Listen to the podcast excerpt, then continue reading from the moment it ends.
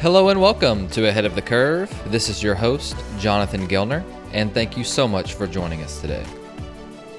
On today's show, we have on Kyle Stark, who is a leadership and coaching consultant. Kyle's background is he went to Ball State, got his law degree from Toledo, but he always knew he wanted to be in baseball. So much so that in grad school, he also served as the pitching coach for St. Bonaventure, where he got his master's in business administration.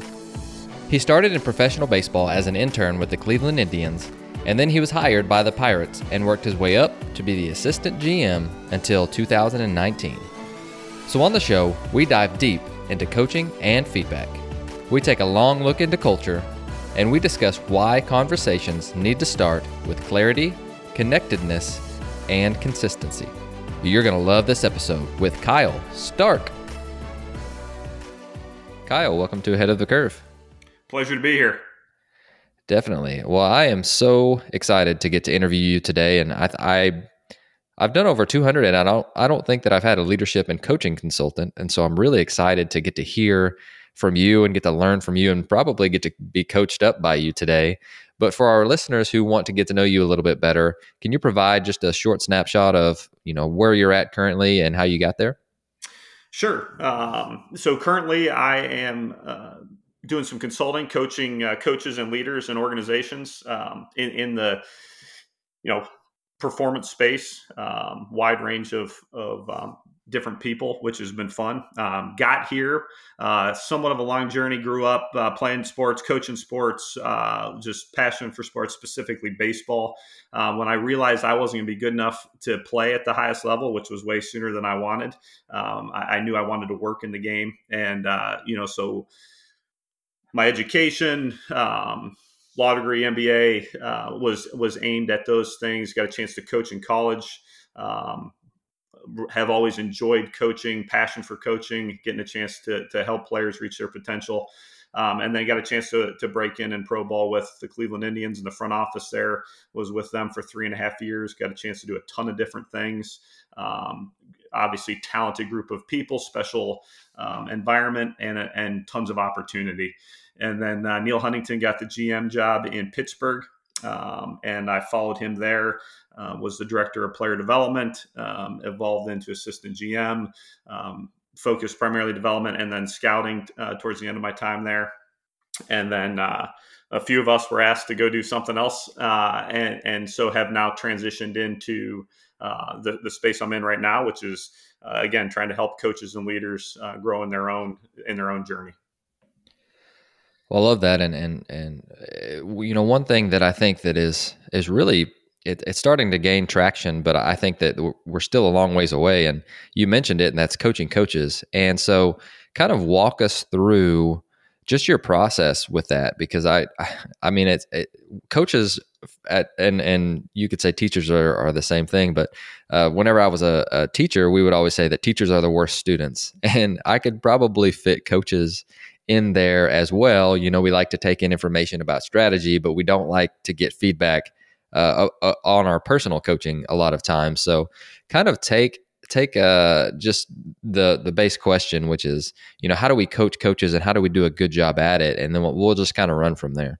Yeah. So I think it's been fun for me to watch over the last 15 years, uh, 15 to 20 years, just uh, trends in baseball, especially on the development side. You know, I think um, the game has always been built on scouting, um, on evaluation, and you know I think the minor leagues was always uh, part necessary evil, part um, you know filtering process and uh, you know the cream would rise to the, to the top. And so you know I think a few organizations felt like there was more to it than that. Uh, I think Cleveland was one of them. Uh, we certainly uh, committed to that in Pittsburgh and felt like we impacted the landscape along those lines as well. That we felt like you could help players get better through uh, through coaching, and um, you know so and now you see obviously where it's a huge business and lots of people have different thoughts and ideas uh, on the on the development space and specifically coaching coaches and I and I think when you think about coaching coaches, um, you know, for us initially it was very much about trying to help our guys be the best they could be because um, the only way I, I, believe the way you help players be the best they can be is you help coaches be the best they can be. And so some of that was um, you know, what's the science say? Some of that is best practices and getting uh, studying other coaches and getting guys to share with each other. Um, and then I think part of it is having specific development plans for for guys, right? Instead of uh, just pour into players and they've got goals and they've got development plans, whatever else, to make sure that that coaches you know have the same. And so I think through that process. Um, you know, again, trying to blend the science with the art, with best practices, recognizing that great coaching has always been great coaching. Um, they've always, great coaches have always done a lot of things we've identified. They maybe didn't know the scientific term for it or whatever else. Um, but also recognizing that a lot of the science has been around for a while too. These aren't necessarily new revolutionary um, things. It's it's how do you put them together? How do you help that coach be the best he can be? Because it come uh, you know great coaches come in a lot of shapes and sizes. I think sometimes we can get a little too rigid and try to pigeonhole guys. Um, but to make sure that we've got an opportunity to help coaches be the best they can be um, and maximize their strengths. No, I love that. So tell us a little bit more about some of the best practices that you're talking about. Yeah, I think that um, you know, I, I, think the first thing is that the the uh, coach knows himself, right? Knows him or herself, knows what uh, his strengths are, knows uh, maybe what his weaknesses are. Um, I think a lot of times as as coaches and leaders, we can try to emulate other people we admire. Um, and a lot of times, what we're emulating is style or stylistic differences, as opposed to actual, um, you know, key key practices. So I think the first part is really truly knowing yourself and, and knowing what you do well um, and knowing what, what your weaknesses are. I think the second part is um, 100% an attitude, a mindset of um, that that this is about the player. Which again, I think all of us say that, but I think there's sometimes we can get tripped up. Um, and, and, get distracted, but it's truly about the player's uh, growth and journey. Um, and, and that my responsibility is to help him figure it out, help him, uh, you know, cause to learn. I think that a lot of times, um, I think we can equate coaching with telling. Um, we can equate coaching with fixing. We equate coaching, and I think that's a very rigid, very narrow um, perspective of of coaching. I think coaching is far broader than that. Think about all the different ways you can influence somebody from from the environment that's created um, to you know asking questions, to giving feedback, to giving the the um, athlete an experience, to being an example and modeling. You know, you touched on in terms of we want um, players to be great learners. Are we great learners? If we're great great learners and constantly trying to, to get better, then um, you know I think that frees uh, players up to do that. So this idea that coaching is broader than that, and that my job's to ultimately create an environment, uh, come up with an experience, a drill, situation, whatever else, and structure things in such a way that causes uh, the player to be freed up, causes the player to learn, um, and then go from there. And then I think, um, you know, probably the other big one for for coaches uh, best practices. Um, do I truly understand the player in front of me? Do I truly understand um, how he's wired? That this is unique, um, that this individual is unique, that I understand where he's at in the process, and that I'm going to then use all my different resources I have to individualize, um, you know, what we're doing specifically for that for that specific player in front of me. Oh, that's great. That's it's really good, and it sounds very very similar to kind of a player development plan is knowing myself, uh, having goals, uh, giving good feedback, and and I, I think that something that I've been really trying to dig more into is how do we, you know, how do we know if we're a good coach? And I think that that's a question that it seems silly on the surface, but I think good coaches are obviously really good with good players. But how do we know if we're an, an actually good coach or we just have good players? Because we could be a bad coach with good players or a good coach with bad players.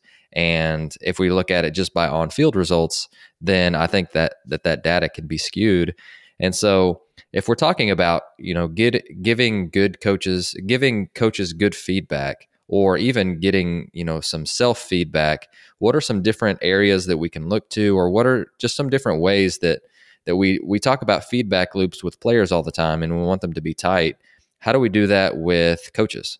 No, I think that's a great point. I think it's something we wrestle with. And I, I, think the first thing we have to come to grips with is the fact that it is going to be messy. It's not going to be a nice, neat, clean, well, we can right. look at this one metric and it's going to answer our questions. Um, you know, and I have to be good with that. I have to be okay with that, that there's a ton of variables, there's a ton of gray here, and we're going to have to look at some different indicators of success, right? So, what could those indicators be? I think the first one, my job as a coach is to get the most out of the player and team in front of me, right? So ultimately, I want to be looking at um, where's a player at, what's his potential, uh, you know, what is his maybe ceiling, whatever else, but not even so much that is just are we getting players better?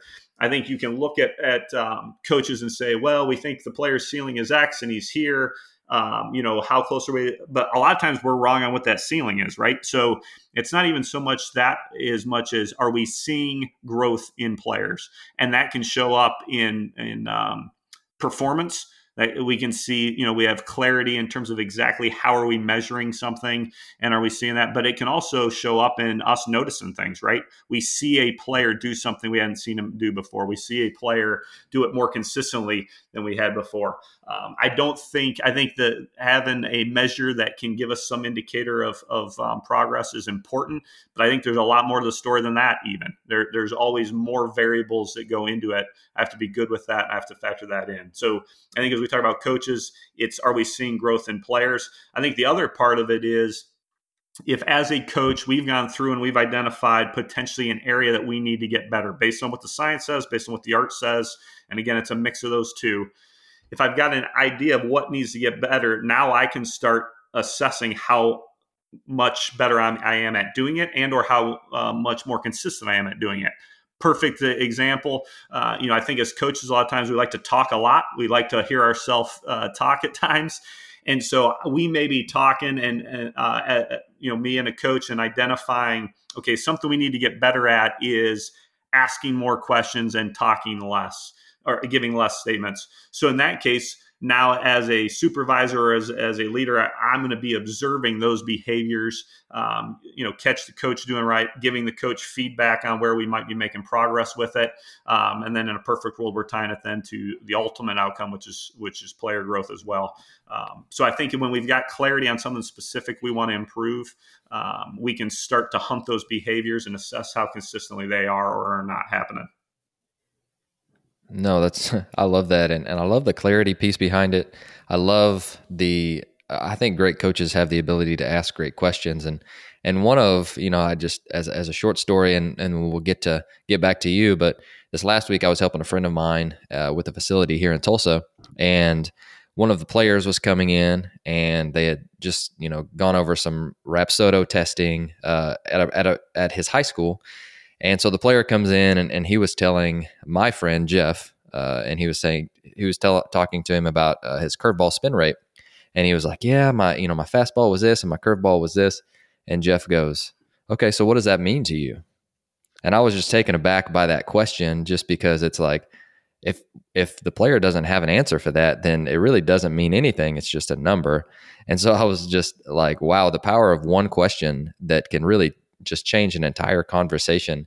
And I just, I was, you know, I love that question. I, I wrote it down and I was like, it, it, that's part of one. It's, it's good coaching with players to know that and have that understanding. It may not be the first time that you have that conversation with them, but by the end of, you know, whatever program that you're on, they need to completely understand, you know, what's expected, what you're trying to do, what these things mean, uh, to a certain extent. And I guess that goes back to knowing the player too, because some players just want the minimum effective dose, and then some guys, you know, like yourself, who want to be future GMs, they they want to know the entirety of information. So I, I, that's really tough too. Like being able to balance those two things and trying to figure out what they're doing. And and like you mentioned, uh, coaches talk way too much, and I, I, find myself doing that way way too much. And and it's just it's just a really interesting conversation to have with with with all of that. But any, anyways, anything that you'd like to add to any of that? No, I, I think that that's really good, and I think the um, I think we all fall into that. Um, you know, the, um, Tim Elmore talks about the guide on the side versus the sage on the stage. I think when we recognize our job as the guide, it's to facilitate learning. Our approach is way different, and that goes for coaches and mm, leaders. Mm, really um, I fall in the same trap. you know, it's my job is to cause the player to learn, is to facilitate it as opposed to lecture, give the answer, fix the problem. Um, and, and I think sometimes we fall in the trap, you know, the goal is excellence. The goal isn't efficiency. I'd like to be as efficient as possible, but the goal is excellence. And when the so sometimes we can trick ourselves into thinking, well, we don't have time. We need to speed this up. And so I step in, and a lot of times I actually interrupt the learning process that's happening by stepping in and fixing or giving the answer. And that's why that question piece is huge because ultimately we are facilitating learning, um, which is the player taking ownership of that as opposed to you know me the coach coach is absolutely critical i think sometimes we can fall into this trap of thinking well the players are driving this process the players have ownership for sure um, the coaches cannot transfer their ownership to the player and say, well, he either did or didn't figure it out. Um, however, the coach is critical. He has a role in the process that he's got to make sure that he's he's doing to help facilitate this process along. No, that's great. That's a great, great answer, and thank you for for adding to to my rambling there. I thought that was really, really good. So another another initiative that you're really you know you do a really great job of and and you've gotten to see really all kinds of inner workings within that and and that's culture and for me and I I don't know how you feel about this to be completely honest but I feel like things start in a really a, a great direction and then sometimes they get to just be buzzwords and i feel like you know culture is obviously really really important but i think it's developing into a buzz a buzzword of and kind of growth mindset is another one that that i've noticed lately that people just use to be able to just uh, to describe different things, but they don't know what it truly means. And so, what I'd like to know from you is, what is culture in your opinion? No, I think you're you're hammering, uh, you're hitting something that is definitely near and dear to my heart in terms of where okay, we perfect. have taken um, concepts that matter and we've um, shortchanged them, we've used them incorrectly, whatever else, and they've become buzzwords, which then undermines um, their importance with a lot of people. You know, I like to think about, and whether it's culture, or, um, you can talk about whatever, but um, specifically with culture, if, you, if you've got a, a, graph and you've got a, on one axis, you've got um, the the how often you talk about it, how often you stress the importance of it, whatever else and then you've got on another axis how often you actually do it, how often you carry out those principles, which is some of what you were what you were getting at as well. You know, in, in one quadrant, you have those who talk. The talk matches the do. Um, the talk matches the walk. They they are great culture drivers. They talk about it. They stress the importance, and they carry it out. The opposite quadrant are the opposite, where they said it doesn't matter. They're not doing it, and it's complete dysfunction. Most people fit into the other two quadrants, right? So the one quadrant are the people who talk up the talk, but maybe don't walk the walk. And that, that's where I think you're talking about those buzzwords happen. You know, mm-hmm. people, uh, we got posters on the wall, whatever else. The flip side is I've been around some really talented coaches who have gotten turned off by the buzzwords and they don't talk about culture. That ah, culture's overrated.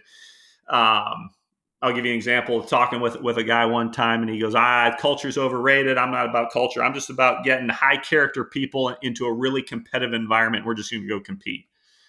like, no, that's your culture. You've defined what it is, and you do culture. I, if I can only have one or the other, I want people to do culture. Personally, I think when when we um, we acknowledge the importance of it and can can notice some of these things, you know, I think that there's enhancement to that.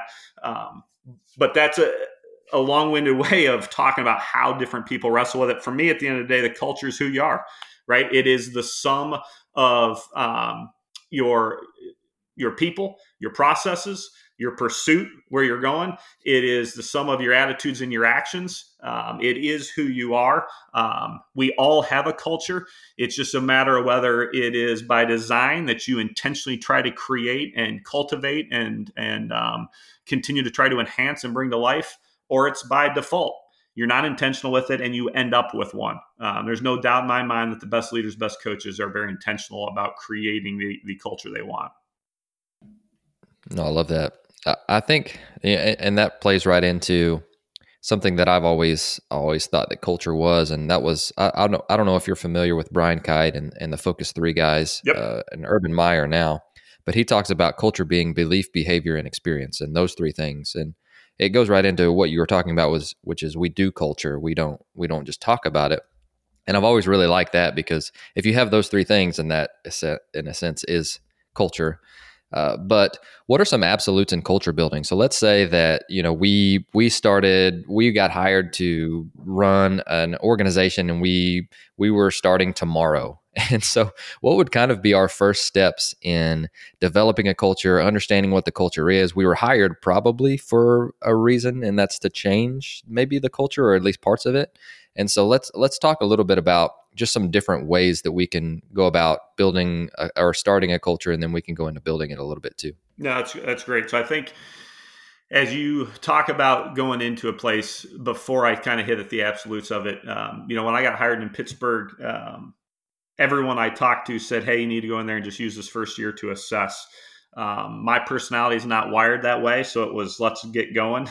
um, part of it though is I wanted um, clarity on the front end of who we were going to be so I could find out who aspired to that, who wanted to be a part of that, who was um, who did that line up with, because um, you know our job as coaches is to get the most out of the players we have. Our job as leaders is to get the most out of people we have, but also recognize where do we need to um, potentially change people because uh, the the cultural fit's not going to be perfect for everyone. So um, so I wanted to make sure that we we did some significant work on the front end and didn't just use a year of assessment.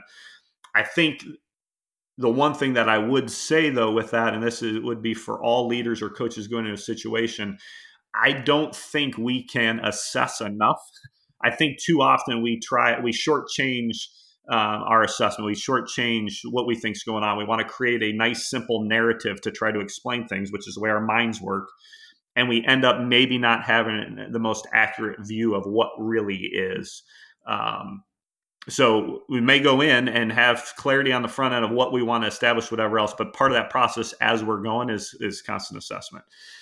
Shifting to the question of of what are those absolutes, you know, I think ultimately for me, there's got to be clarity without clarity, you know, um, Rod Olson um, talks about uh, um, lack of clarity leads to a decrease in performance. If we don't have clarity of what matters or of where we're going, of who we want to be, then there's going to be a fog, there's going to be muddiness, and we're not going to be able to operate at our at our highest level. So the first part is, do I have clarity? And when we think we have clarity, we probably need to do some more work to drill down and make it even more clear. Um, simple wins. Um, simple doesn't mean a short changed, um, shallow process. It means that we work through the complexity to get on the backside so that I have simplified it and we've got clarity on, on what matters.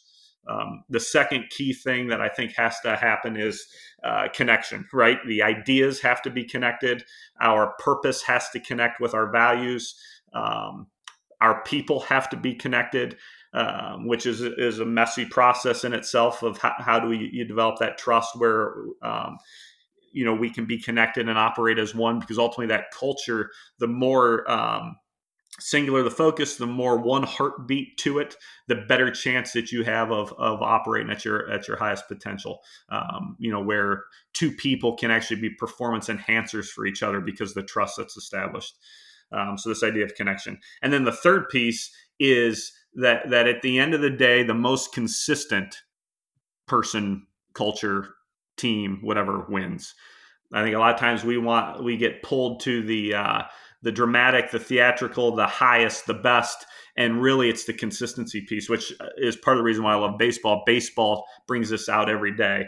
Um, you know, there's a line in baseball about, hey, how do you want to, you know, how do you become great? Well, you go become good and do it every single day. How do you become good? go do your job and do it every single day. The consistency piece is what ultimately um, you know wins, and I think that's where, as you're talking about, um, you know Brian Kight and those guys with with the behaviors. How consistent mm-hmm. can our behaviors be? More often than not, people are saying the right things and valuing generally the right things. Um, have I have I gained clarity? Have we got us connected? And then how consistent are we applying it? Oh, it's really good. The you call that the three C's of culture? Yeah. Oh, I really like that. That's perfect. So you start with clarity, uh, and and that's basically trying to decide who and what you want to be and what you want to be clear on. But let's talk a little bit about connectedness. Now, whenever you mention that, are you talking coach to coach, coach to front office, coach to players, all of the above? And if so, what are some different ways that or practical ways that you found to be able to to be more connected with within the groups? all of the above. Um, I think the connectedness starts with connected uh, um, ideas. Um, you know, I think a lot of times organizations, cultures, teams have rules, principles, standards, ideas, expect whatever else, and they're not necessarily coherent with each other. They're they're not necessarily connected. I can't make sense of them, and so that obviously impacts the lack of clarity. Um, but then that connectedness ultimately shows up in a person to person thing and that's you know ultimately we want it to show up on the field player to player right um, but that has to then be um, a product of more often than not um, coach to player which is more often than not a function of coach to coach, which is more often than not a function of, of, coach to front office, and then that connectedness in the front office, which ultimately starts at the top, is your is your um, ultimate leadership team, the most connected, cohesive team in the world. Um, and I think just like all these things, they become buzzwords and they get um, shortchanged, whatever else. Um, you know, when you think about connected, um, you, we can think about it in terms of on the personal social side that we like each other which yeah that can be a huge um, benefit to this. But ultimately we're talking about an alignment on the task side right? That there is Perfect. connectedness on um, you know what the mission is. Um, and, and, so i think as you talk about practical ways to develop that um, I think some of it ties into what we are talking about clarity. If I don't have clarity, it's going to be hard to be connected. Uh, number two, there is no substitute for time. We have to spend time together. Um, you know, I think a lot of people gripe about meetings or about um, you know getting together or whatever else. At the end of the day, if we're not spending time together, there's no chance for connection to happen. Um, and then I think the other part of it is have I created an environment where there is genuine care for each other, genuine interest in each other, and a genuine um, willingness to be myself with each other so that we can truly get to know each other and understand where we're coming from. Well, it's really, really good. So one of the things that that I, I think that we can circle back to a little bit is that uh, coaching feedback. And so uh, I know that, that your culture that you you want clarity, connected connectedness, sorry, and consistency. And so I'm thinking about okay, so part of that you're wanting coaches to have the true definition of a growth mindset is with which is trying to continue to to improve on things that, that some people think that they can't improve on. And so let's let's talk a, a, little bit about feedback too because i think that that ties right into the culture. And so you've been in, in a front office and, and you've d- seen all of these these different things that have uh, that have gone down on a consistent basis. And so I'm, I'm curious you know what are some some of the best practices when giving feedback? And then where are some what are some ways that that have gone wrong i guess? Because I, i'm thinking you know if you don't give feedback right then you've almost lost the player and and at some points you lose the coach and you lose you may not lose them as far as their job goes but you lose their ear and then that it just goes all downhill from there. So just what are some of your best practices with giving feedback? Because if they don't fit quite into the culture you don't want to just get rid of them but you also want to give them good feedback on you know where their the disconnect is. And so what are some best practices and then what are some ways that uh, maybe not you have failed but what are some ways that you've seen that have not been some of the best practices no i can tell you about where i failed i think that those are some of our best opportunities sure. to, to learn from um, you know i think when i when i think about feedback um, and, and i guess the first thing i'll share is player, but I think this applies to, to coaches and applies to us as well.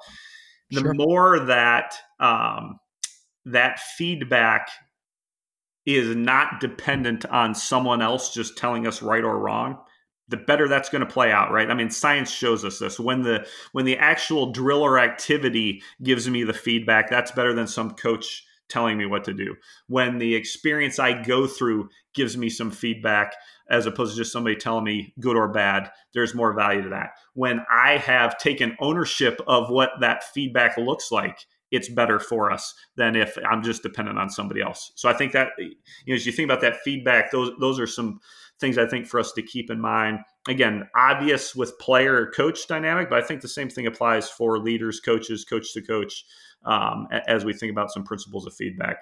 Um, I think as you go more broader and think about, um, you know, what are some keys to to that feedback being maximized beyond that first point? I think so much of our time is spent on the actual giving of the feedback and we don't spend enough time on the conditions for the feedback. We don't spend enough time about the environment we're operating in. This is why for me culture is critical. Do i have a culture where feedback feedback is expected and desired?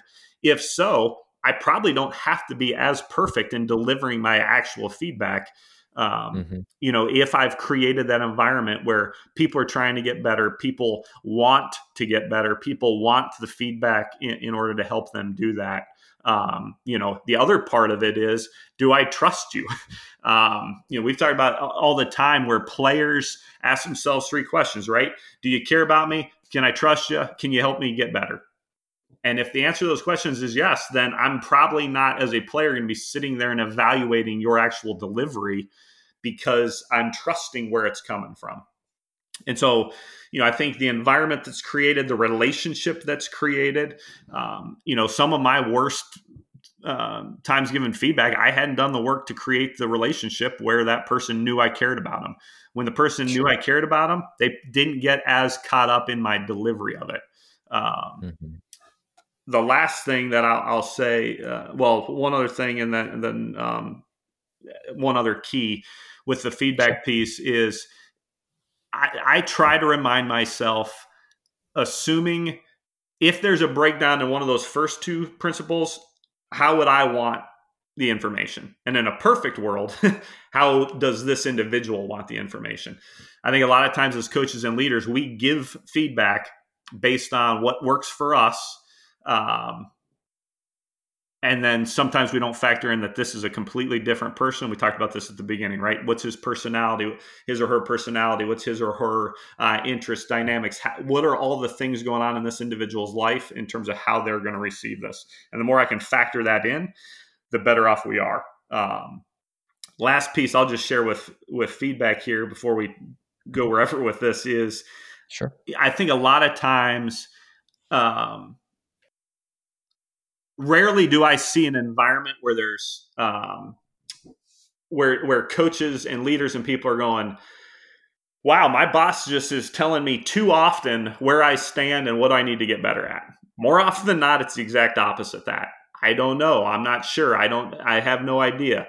And so I think for a for a, a leader to default towards again, this is where the clarity piece comes in is there clarity on on where we stand and, and, where we need to get better? Am i given the feedback i need to? At the end of the day the question's not should i or shouldn't i? The feedback has to be given. I think a lot of times we'll talk ourselves out of that because it's uncomfortable whatever else. We have to do it. It's now a matter of saying how do we do it best? More often than not people want it and we overcook uh, overthink um, the, the delivery of it and end up not giving it in a timely manner and we miss that opportunity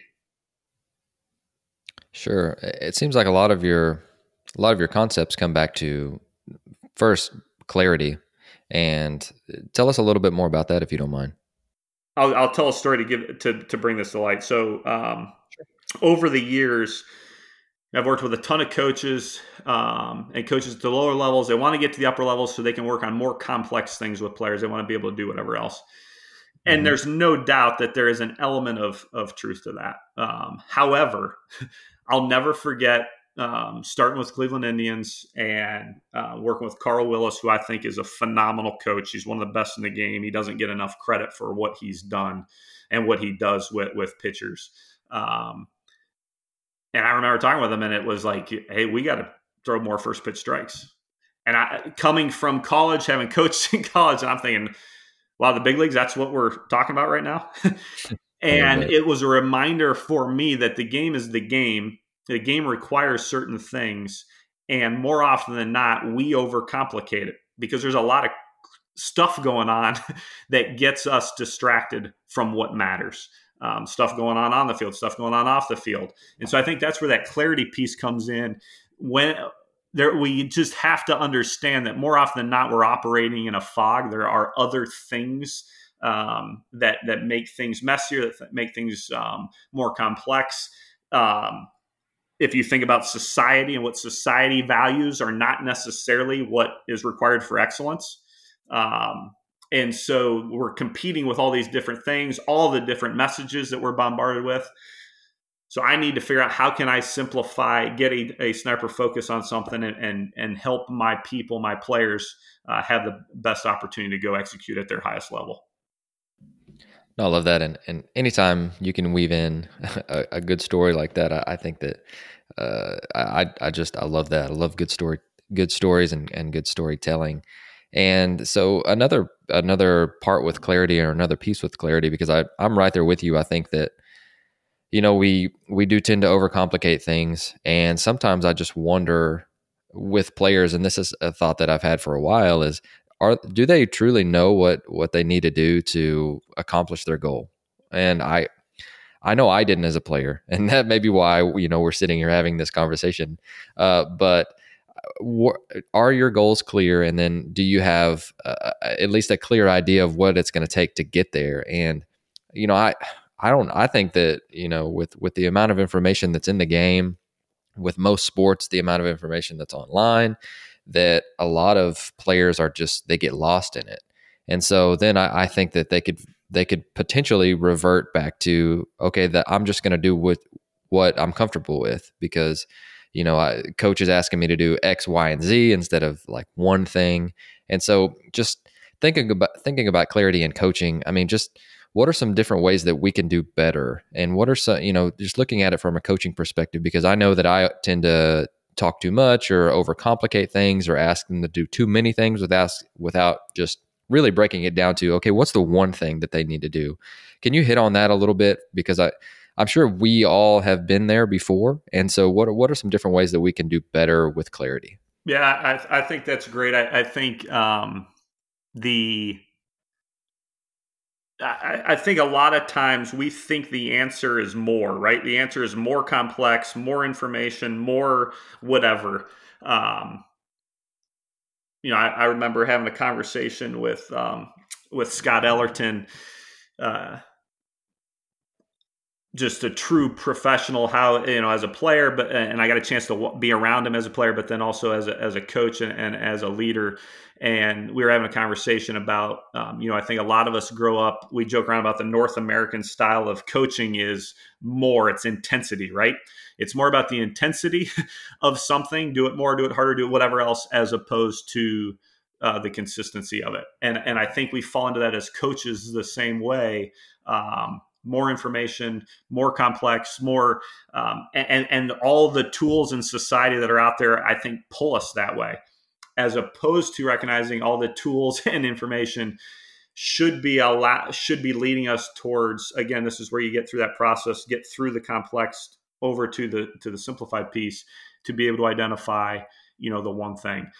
One of the things that we would do that we used a lot is that idea of a one thing. What is the one thing that i need to nail um, now we can sit here and debate whether we're right or not on that, but I guarantee you, if I've got a one thing focus, I've got a better chance of moving forward than if I've got a multitude of things.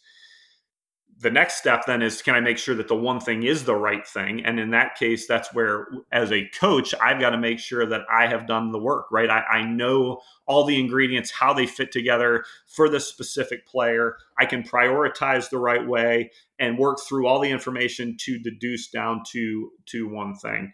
Um, I think the other part of it for us as coaches is to make sure we've prioritized our impact on players. Where really is our biggest impact? And I think a lot of times, again, we fall into the information trap. Well, if I if I have the right information, if I give the right information, you know, when I broke in into pro ball uh, on the coaching and leading side, that I had people tell me information is power. Well, it's not power anymore because it's so accessible everywhere, but it is potentially overwhelming and I don't believe that the best that, that the that the coach. Uh, I don't think it's always just a matter of information. Um, learning and development is certainly not a matter of well just a, apply the right information. It's way messier than that, that there's way more that goes into that. Um, you know so I, I think as a coach do i have clarity on really where my impact is? Um, we used to do an exercise every year at start of spring training to bring this very thing to light. And we would ask okay on the paper in front of you go ahead and write down the most influential most impactful coach you ever had in your life and so everybody writes it down. And then underneath that, I'd ask the guys to write down why were they the most influential and impactful coach in your life. You know, we have a hundred coaches in the room, and then I'd ask the room, how many of you guys wrote down because they fixed your swing or fixed your delivery? Nobody's hand ever went up. how many how many uh, guys wrote uh, wrote that coach down because think about whatever information being added to them could be.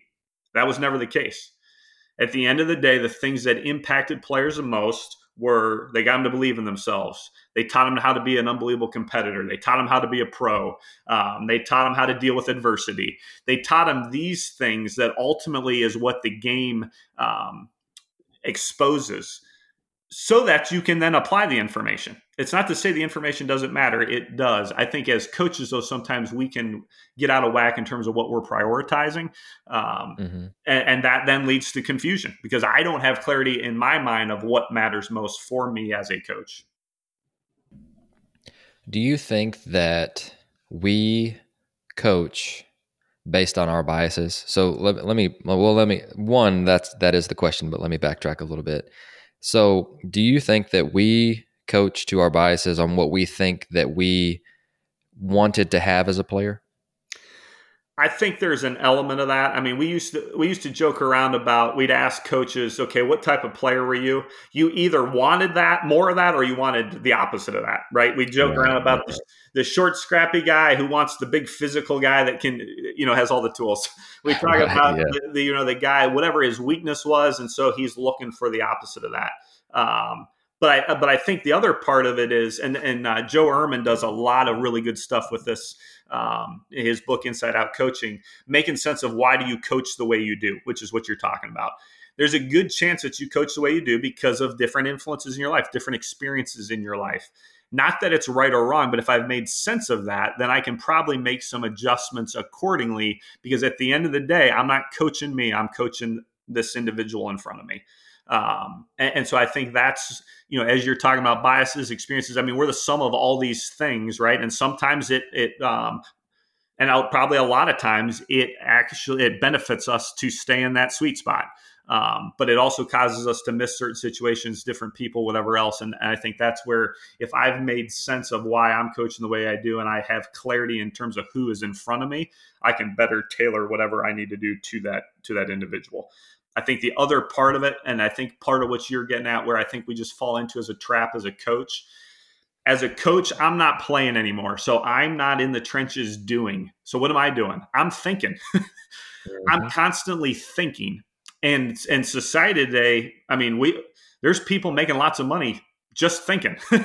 So I think we have prioritized, and a part of it's what you're talking about in terms of where growth mindset may or may not have gotten tweaked and getting off off the rails a little bit, where it's like, oh, just it's about information and consuming, consuming, consuming, learning, growing, but and all these things that not, I'm not saying that those things don't matter, but I think we've probably um, reprioritized, gotten off the rails a little bit. And some of it's just a matter of I'm not playing anymore. I'm coaching, so I'm thinking a lot. And so when I'm thinking a lot, I'm spending a lot of time in information. And that's the world I'm in. That's not necessarily the world the player's always in. No, it's really, really good. While you're on the while you're on the, the subject of growth mindset, I, I know that that's that's probably something that has been brought up in every interview in America in the last I don't know five or eight years. And so tell us a little bit about what growth mindset means to you. Like what do you what do you truly whenever you see it, what does it look like? What does it feel like? What is I, think we're all trying to have a growth a quote unquote growth mindset, but I also think it, it's dependent on context too, because there are areas of my life where I'm more closed minded than growth minded and being able to to understand what those are and to i mean that's just part of my bias too and, and being able to to recognize that and change that when needed i think is important but i'd love to hear you you i've brought up growth mindset you've uh, brought it brought it up a couple of times as well so what does it mean to you Yeah, I, I, try to stay pure to what the experts say, right? What Carol Dweck says in terms of it's a belief that um, I can improve. It's a belief that uh, my current state can be changed, right? Um, you know, I think a lot of time, and you hit the nail on the head. I, I joke, I've joked with some people. You know, the last manager search I was a part of, I joked with. I said we could have had anybody prepared for the interview because you heard the same things, right? Uh, growth mindset, collaboration, and psychological safety. Um, and it, and it's and, you think about this yeah does trust matter? Yeah it's always mattered. I mean now we got a fancy term for it. Uh, growth mindset you know then you start asking questions okay uh, yeah i'm a big reader. What are you reading right now? Well i'm not reading anything right now. Okay let's get past the buzzwords that we're talking about um, sure. you know i think a lot of times we've taken growth mindset to mean a lot of different ideas um, at its purest form and I think this is critical for if a coach does not have a growth mindset, not even so much for himself, although it's important, but in terms of he doesn't have that belief, then you fall into the same trap of you know the cream will rise to the top. Um, you know the the player is what he is. All these different types of things that that good coaches don't believe. They don't talk about. They believe that this player can get better. His current state can change. So it's absolutely uh, critical. I think a lot of where we apply it in some of these other situations is we equate it to learning. We equate it to um, wanting to learn. We equate it to um, you know more of a, a, a positive mindset. We've we've used this term to be way broader than it than it probably needs to be.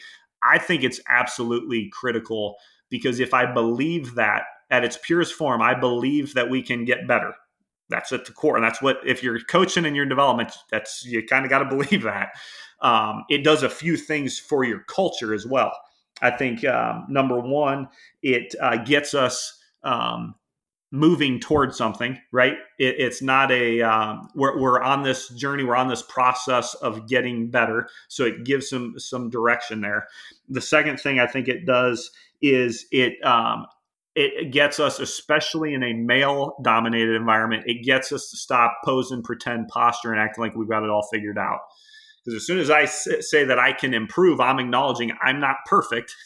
so let's stop acting like we are, which which we just do as guys, especially. But I think we do it in society today, social media, whatever else, trying to put on our best front the growth mindset piece for me creates a humility, creates a vulnerability where we're acknowledging that's not the case, which allows us then to do the third thing, which is actually connect and trust each other um, and, and recognize that we're all on this journey together. So let's go.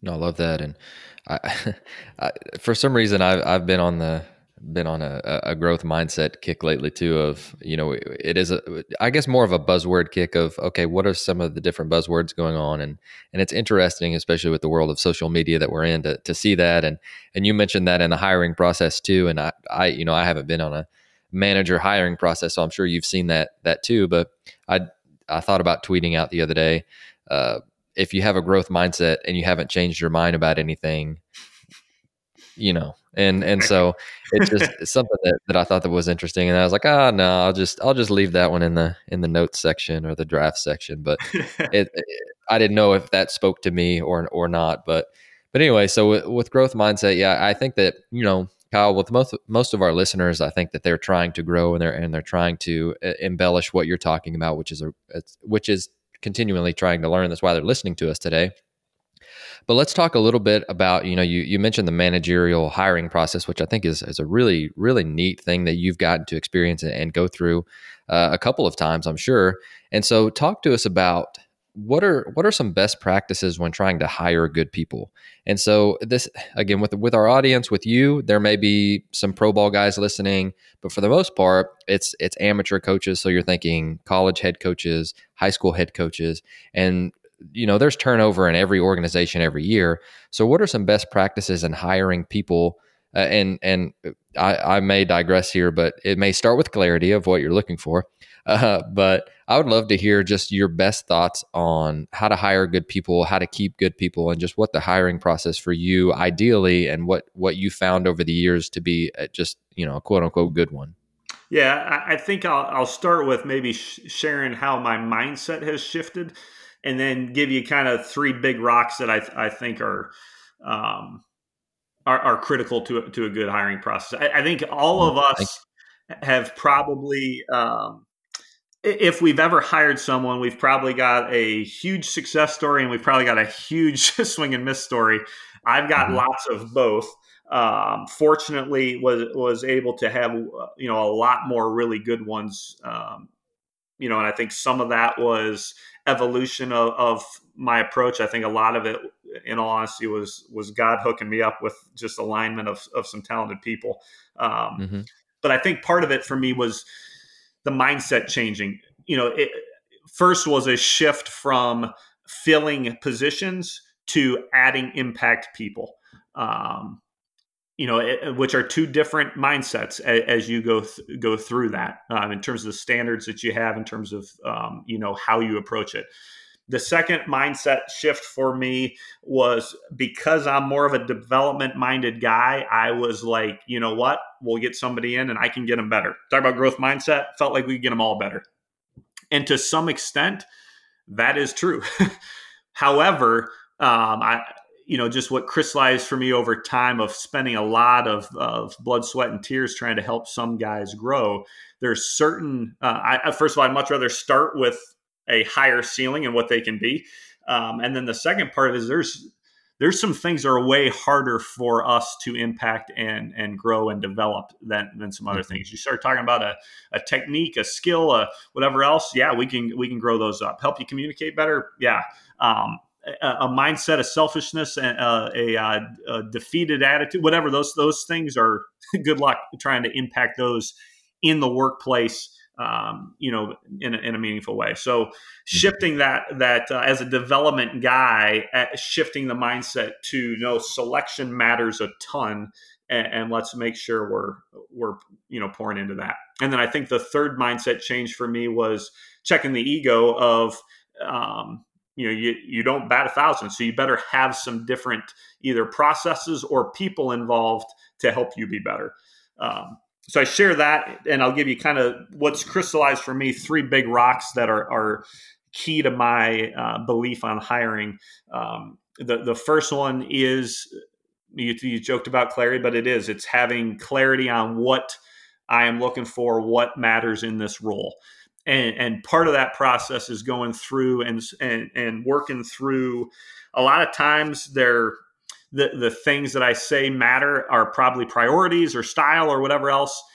I need to have clarity on what really matters most for this role because there's going to be a few things that matter most for this role that how I'm going to evaluate this role, how I'm going to want this person to perform. The other things are preferences and priorities, and we can work work through those. Um, the the second piece is I'm always looking. So it's not when a job comes up, it's not when a spot comes open, it's I'm always looking to add difference maker people. When that's the case, um, my source, my pool that I'm fishing for, the pond I'm fishing from is way broader. Um, some of my best hires, I was not looking for somebody. Um, but you're meeting with somebody and you're like, wow, I'm blown away by this guy. He's really impressive. I want to figure out a way to add him. Um, or you're talking to somebody and through the conversation, it's like, hey, who else should be on my radar? Um, so that, that, you're constantly cultivating that that fishing pond that, that you're uh, that you're fishing in. And then the third piece for me is um, do I have a process that is going to increase the probabilities of us making a good decision? And, and part of that process um, you know, a couple keys for me is I wanted the process to be as realistic to what they were going to have to do as possible, which is tough to do in an interview. Um, but that may mean, um, you know, bringing guys in to actually coach with your your team for a period of time. Um, you know, it may be um, a uh, situation where I have some additional um, case studies or scenarios or whatever else. We're actually going to talk about examples. The other key uh, f- for like a good process is that it's less about uh, it's it's get out of the buzzword territory right and get into the weeds so questions that are more tell me about or give me an example of or those types of things that that force us to move into um, the application of these things and not just you know not just the ideas not just the philosophical discussion. Questions about um, especially if you're hiring somebody who has done things tell me about those examples. I want a track record. The best predictor of future performance is past performance. I want to unpack that um, as, best as i can. Um, and then the third thing that i think has been huge for us uh, within the process is I want to expose them to as much of our culture as possible to find out how they respond to it. Do they thrive in it? Do, are they drawn to it? Um, because we, you know, the line about we're not just selecting them; they're selecting us is true, and I've got to give them um, as much of an exposure and a taste as possible so that everybody can make a good decision. No, I love that. That's that's really really good. And and you say I joke about clarity. I'd never joke about clarity. Clarity is one of the most important things that, that we can do as as coaches and, and front office staff and and just in whatever role that we're in. To be completely honest with you, and that's that's really uh, that's really something that that over you know the last six months or so, I, I've really truly started to know that that really is the the basis of of most of the things that I'm trying to fix. Well, let me let me but, tell you. Can I tell you a quick story about that, Jonathan? Absolutely, please do. So, um, when I first got to Pittsburgh, and you know, we again working on the clarity piece, I had clarity on, on um, what our purpose was, but then also worked on what our core values were going to be. What were the three th- things? And and I, I, just talk about it in threes a lot. Maybe that's because uh, of baseball. Maybe it's because you know science says you start getting beyond that too much, and we have a hard time remembering. Um, but the, what were those core values that were going to guide us, uh, our left right guardrails, if you will? And, and, the first one was the idea of being relentless. That as a, it's on me as a coach to help this player figure it out. I've got to use all my resources and figure out a way to get it done. Um, the second was was systematic. We were going to have a process. We were going to be very intentional uh, about what we were trying to get done, how we were going to go about doing it. There was going to be a plan and we were going to constantly review that plan and keep coming back to and assessing progress. And then the third piece was was cohesive that we were going to be connected. It was going to be one voice one front um, and and holistic in, in how we um, you know worked with that player skill mind body heart.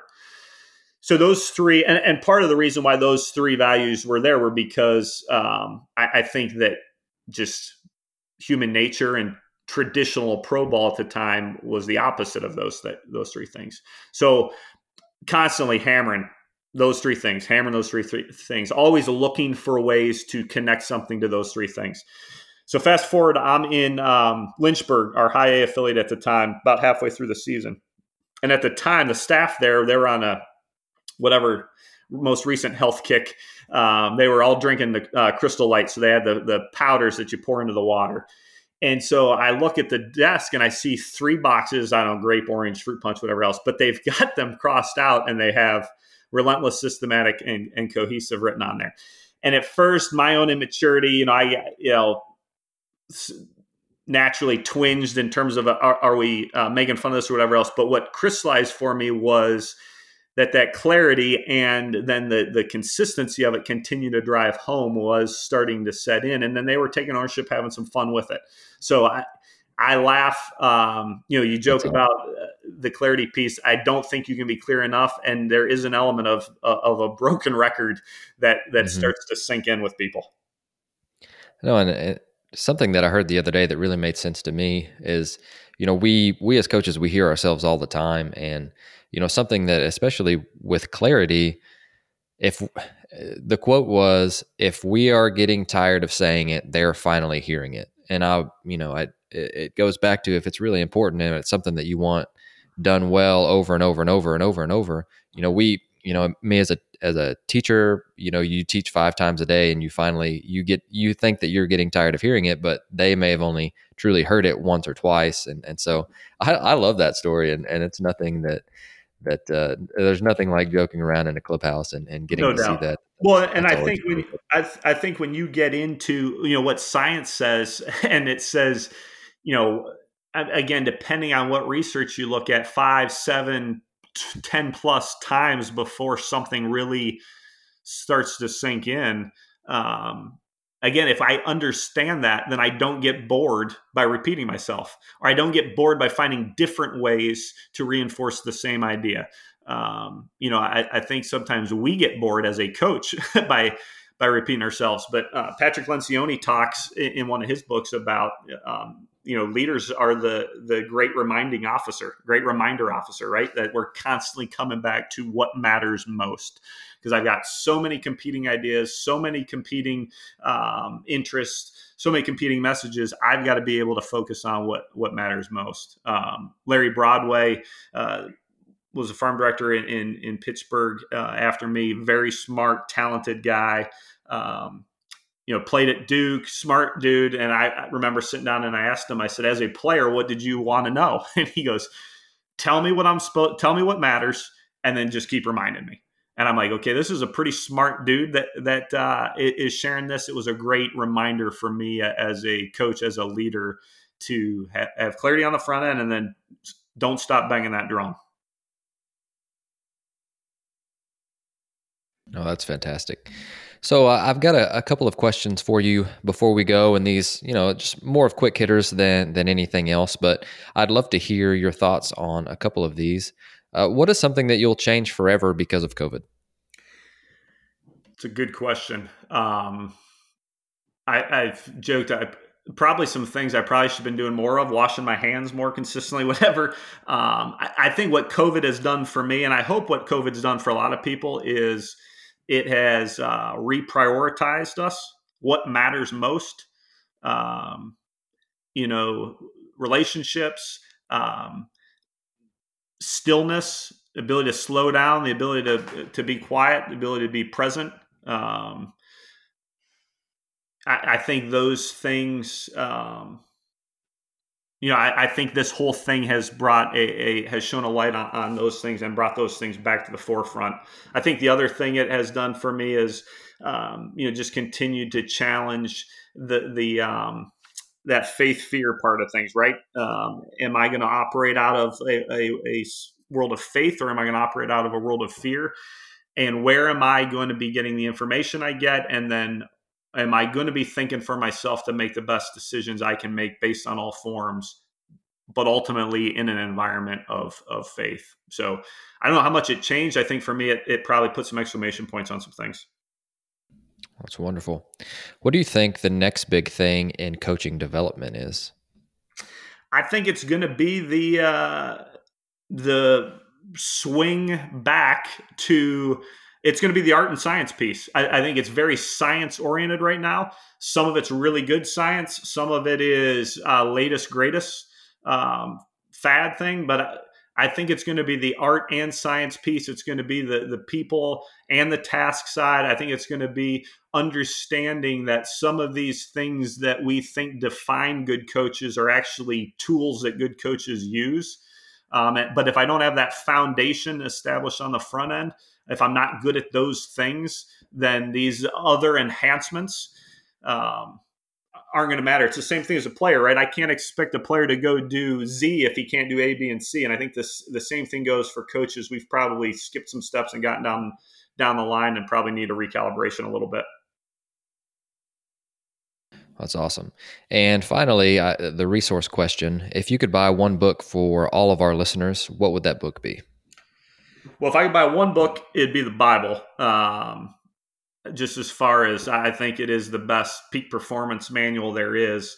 Um, I, have read so many good uh, books over the years and resources. I will share one that maybe is fitting right now. I, have I read probably two or three months ago um, that I, think could be really good as coaches are navigating this current landscape.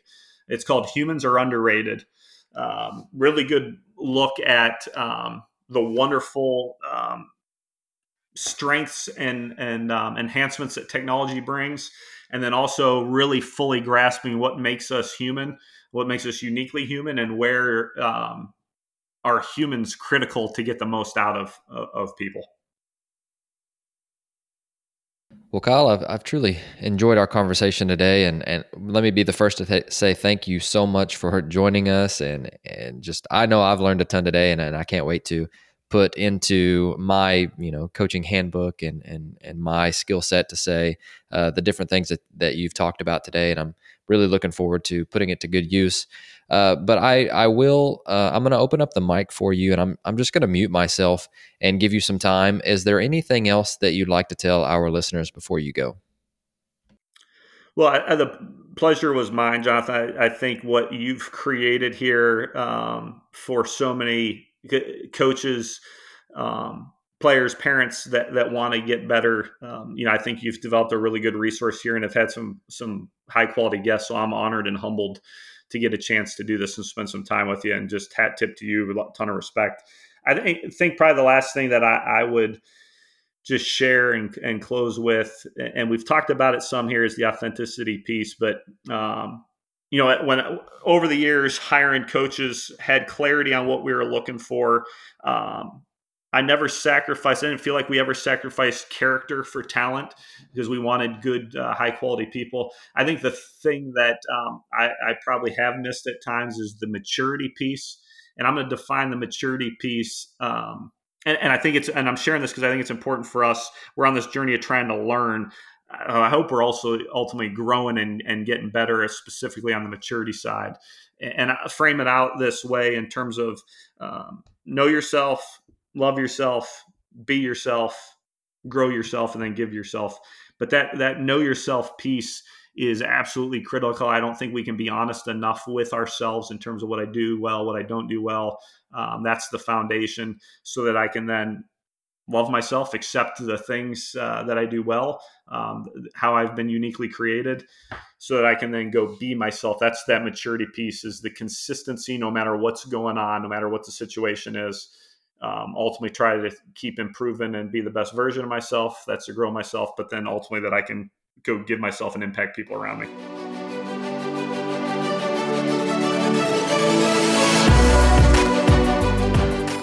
Thank you for listening to Ahead of the Curve. You can subscribe on your favorite podcast platform, which could include Apple Podcasts, Google, Spotify, Stitcher, or YouTube. And if you're enjoying the podcast, please share it on social media to help get the word out. Once again, thank you for joining us.